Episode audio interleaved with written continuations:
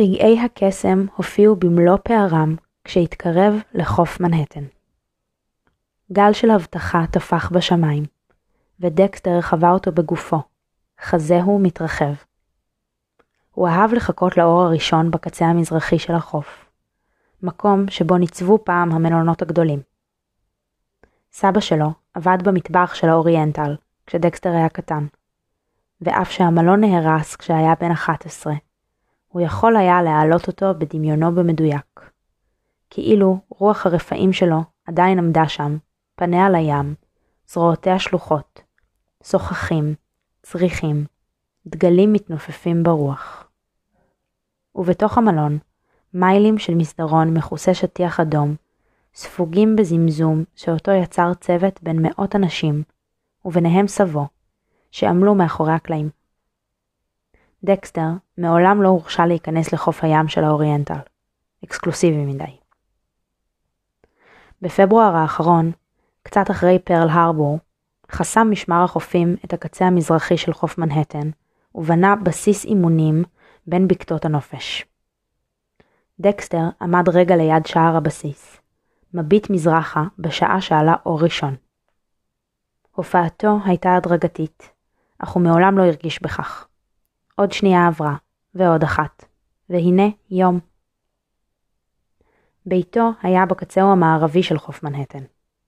הוא השאיר את הדלת בחזית לא נעולה. במטבח מילדה השאירה לו קנקן קפה, שאותו חימם על הקיריים.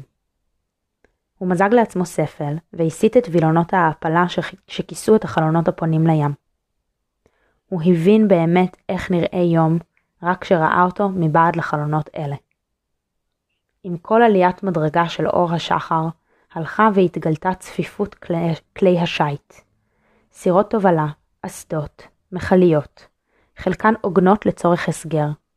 שולות מוקשים בעלות גוף מעץ, נעו הלוך ושוב לאורך תעלת אמברוז. סירות גרר זמזמו כליצני קרקס, לצד ספינות בדרכן אל האפר ביי. קראתי עכשיו שתי פסקאות מתוך הספר שנקרא חוף מנהטן, מאת ג'ניפר איגן. זה ספר חדש, אה, הוא נכתב ב-2017 ותורגם לעברית ב-2018, אז ממש חדש דנדש במושגי הספרות. והאמת היא שאני לא ממליצה עליו, אני לא כל כך נהניתי ממנו.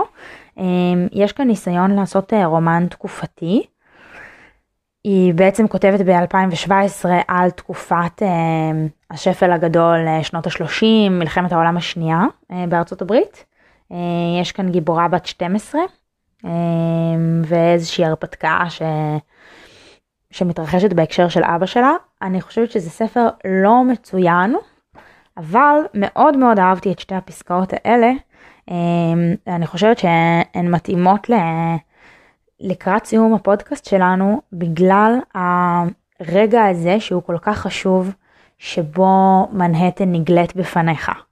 אמ, אז היינו בפרקים האחרונים בכל מיני מקומות, היינו ברחובות ניו יורק והיינו ברחובות בולטימור והיינו במסע אופנועים בערבות מונטנה והיינו בסניף הדואר הצפוני של שיקגו אה, והיינו ביערות עם האייל של פוקנר והיינו ב, בלב הים אה, אצל המינגווי, אבל אה, המקום הזה, המקום האיקוני הזה, ה skyline של מנהטן, אה, לראות את מנהטן הוא, הוא דבר, הוא דבר מאוד חשוב, ואני חושבת שלא סתם, אני מצטטת רגע ממה שקראתי עכשיו, רגעי הקסם הופיעו במלוא, במלוא פערם כשהתקרב לחוף מנהטן.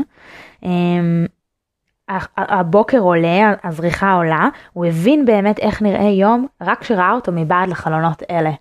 אה, אני חושבת שיש כאן אמירה שהיא חזקה ויפה בעיניי, שאפשר, המקום הזה הוא, שם מבינים אה, לראות את הזריחה עולה על מנהטן או להתקרב למנהטן שהיא גם סמל, אה,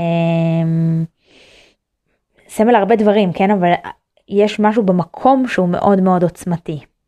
ואומנם אני חושבת שזה הצד השני של החוף, אבל uh, מי שמגיע לניו יורק או מגיעה לניו יורק, אני מאוד ממליצה לנסוע לוויליאמסבורג ולעמוד בתצפית בסמורס פארק ולהתבונן במנהטן מהצד השני, כי אמנם ראינו את זה בכל uh, סרט ובכל סדרה ובכל uh, קומדיה רומנטית על ניו יורק, אבל האמת שזה מראה ששווה המון uh, להתבונן על, uh, על קו המתאר הזה, על ה skyline המטורף של גורדי השחקים של מנהטן, ולהרגיש שהנה אני כאן uh, בתפוח הגדול, בליבת העולם, במקום שבו דברים מתרחשים.